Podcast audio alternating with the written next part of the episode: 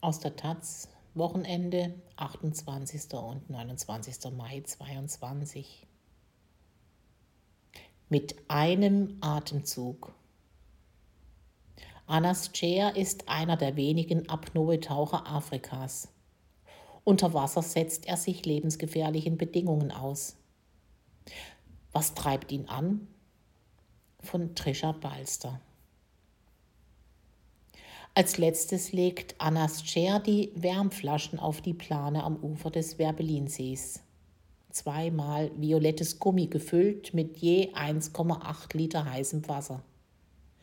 Daneben haben sie Flossen, Neoprenanzüge und Taucherbrillen ausgebreitet und auch die rote Boje samt Seil und Gewichten. Der 24-Jährige steht dazwischen und inspiziert die Ausrüstung. Auf ihn warten 7,8 Quadratkilometer eisige Wellen und bis zu 55 Meter Tiefe. Es ist Mitte März, die Wassertemperatur liegt knapp über dem Gefrierpunkt, die Bäume sind noch kahl, das Schilf schwingt im Wind. Anas Chair trägt Badelatschen und Wollmütze. Sein Körperbau ist zierlich, seine Haare sind braun, auf der Rückseite seines Poloshirts stehen sein Nachname und sein Heimatland Marokko. In dem nordafrikanischen Land lebt Cher schon lange nicht mehr. 2019 ist er nach Berlin gezogen. Er hat vor zwei Wochen seine Aufenthaltserlaubnis erhalten.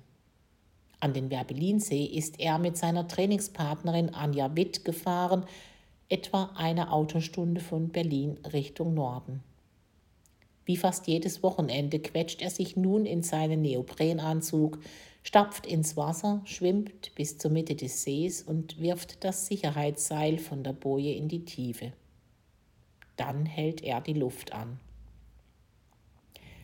Chair ist Apnoe-Taucher, das heißt, er taucht ohne Sauerstoffflasche. Mit nur einem Atemzug kann er im Wasser Dutzende Meter nach unten gleiten.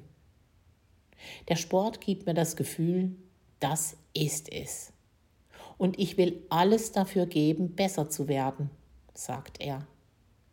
Dafür braucht er nicht nur Lungenvolumen und Körperbeherrschung, sondern auch enorme mentale Stärke. Unter Wasser könnte jede falsche Bewegung für ihn lebensgefährlich werden, jeder falsche Gedanke könnte Panik auslösen. Bei den Weltmeisterschaften auf Zypern im September erreichte Cher mit 50 Metern Tiefe in einer Minute 29 seine bisherige Bestleistung. Das ist weniger als erfahrenere Taucher schaffen. Sie erreichen in mehreren Minuten eine Tiefe von über 100 Metern. Aber es ist ein Vielfaches von dem, was Laien können und ein neuer Rekord für sein Heimatland Marokko. Als Sport ist Apnoe-Tauchen kaum verbreitet. Auch bei den Olympischen Spielen ist es keine Disziplin. Auf Zypern war Cher der einzige Teilnehmer aus Afrika.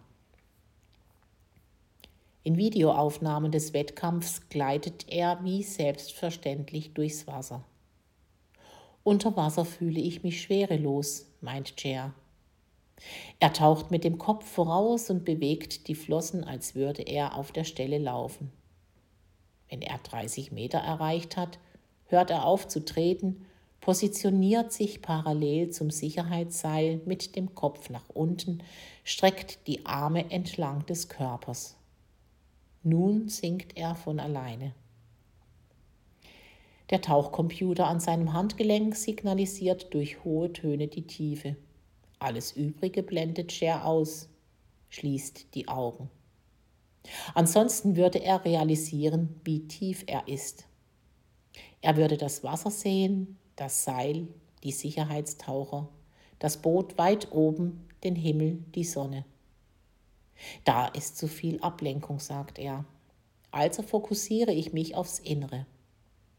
Meistens spreche er in seinem Kopf mit sich selbst, erzählt er wie fühlst du dich? Das Wasser wird kühler, was heißt, dass wir tiefer kommen. Und wenn es uns noch gut geht, ist das ein gutes Zeichen.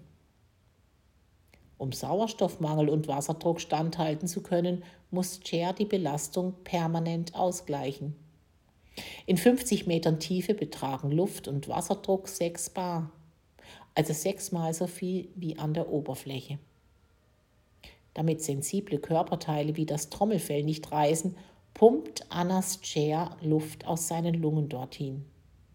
Auf seiner Nase sitzt eine Klammer, den Mund hält er geschlossen. Wenn er dann vorsichtig ausatmet, fließt die Luft in die Körperhöhlen. Gleichzeitig schiebt er Zweifel aus seinem Kopf. Unter Wasser warten die Geister der Tiefe. So nennen Taucher die selbstkritischen Gedanken, die aufkommen, wenn sie sinken. Die Stimmen in meinem Kopf rufen, Du kannst das nicht, du verletzt dich, du fällst in Ohnmacht, meint Chair. Ich entgegne ihnen, was wollt ihr? Ich setze mich nicht unter Druck. Ich bin schon unter hohem Druck. Wenn er seine Zieltiefe erreicht, öffnet Chair die Augen, greift den weißen Anhänger an der Leine, dreht sich um, tritt mit den Flossen, taucht nach oben. Das ist der schwierigste Teil, erklärt er. Man hält schon länger die Luft an, muss aber noch hochkommen und hat dann den Drang zu atmen. Mitten im Werbelinsee ist Cher ebenfalls hochkonzentriert. Die Wellen klatschen gegen die rote Tauchboje, das Sicherheitsseil reicht 20 Meter in die Tiefe. Im Wasser spiegelt sich die Wintersonne. Wenn Anja Witt taucht, legt Cher das Gesicht auf die Oberfläche und beobachtet sie. Zehn bis zwölf Meter kann er sie unter Wasser sehen. Danach wird es dunkel. Braucht Witt Hilfe, schwimmt Cher ihr entgegen. Dann verschwindet zuerst sein Kopf, als nächstes Oberkörper und Beine, zum Schluss die Flossen. Kaum ein Tropfen fliegt beim Eintauchen durch die Luft. Bei seiner Trainingspartnerin spritzt es dagegen mitunter gewaltig. Apnoe-Tauchen war für Anas Cher eine Ausbruchsmöglichkeit aus seinem Leben in Marokko. Er wuchs in der Nähe von Casablanca auf, dort konnte er nicht tauchen. Ich wollte immer unter Wasser sein, hatte aber nie die Möglichkeit dazu, erzählt er. Im rauen Atlantischen Ozean war Tauchen undenkbar. Das nächste Schwimmbad lag eine Autostunde entfernt. Für Reisen musste er stets ein Visum beantragen.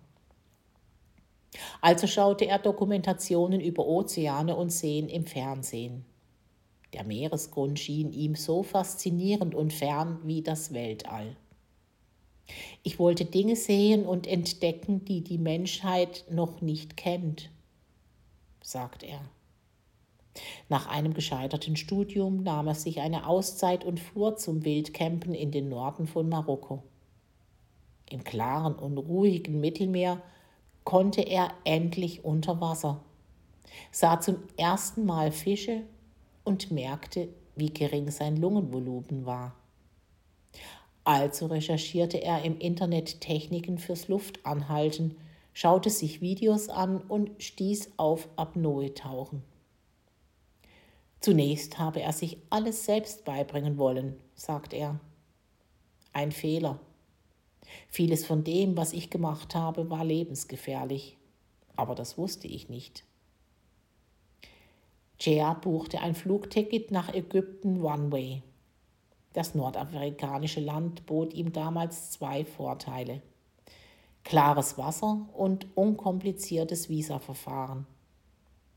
In Dahab am Roten Meer belegte er seinen ersten Tauchkurs. Ich habe mich gefühlt wie ein kleines Kind an Weihnachten, erklärt Anas Cher. Aber da war auch Angst. Ich dachte, jetzt bin ich im offenen Gewässer. Das ist real und nicht mehr nur ein Video. Trotzdem wollte er dranbleiben. Cher ließ sich zum Trainer ausbilden, zog 2019 weiter nach Berlin. Zweimal pro Woche gibt er Unterricht. Vier bis fünfmal trainiert er selbst im See und in Schwimmbädern. Durch seine Arbeit als Trainer verdient er etwas Geld. Equipment erhält er oft durch Sponsoring. Vom Tauchen leben kann er noch nicht. Mit seinem Bruder und Vater betreibt er auch eine Firma in Marokko. Nimmt er an einem Wettkampf teil, steht Jer bei Sonnenaufgang auf, geht spazieren und im Kopf den Tauchgang durch, den gesamten Atemzug lang. Einmal sind er und Witt zum Trainieren nach Polen gefahren, rund 550 Kilometer mit dem Auto von Berlin. Dort befindet sich mit 45 Metern das zweittiefste Tauchbecken der Welt. Wenn er Urlaub macht, fliegt er nur an Orte, an denen er gut tauchen kann.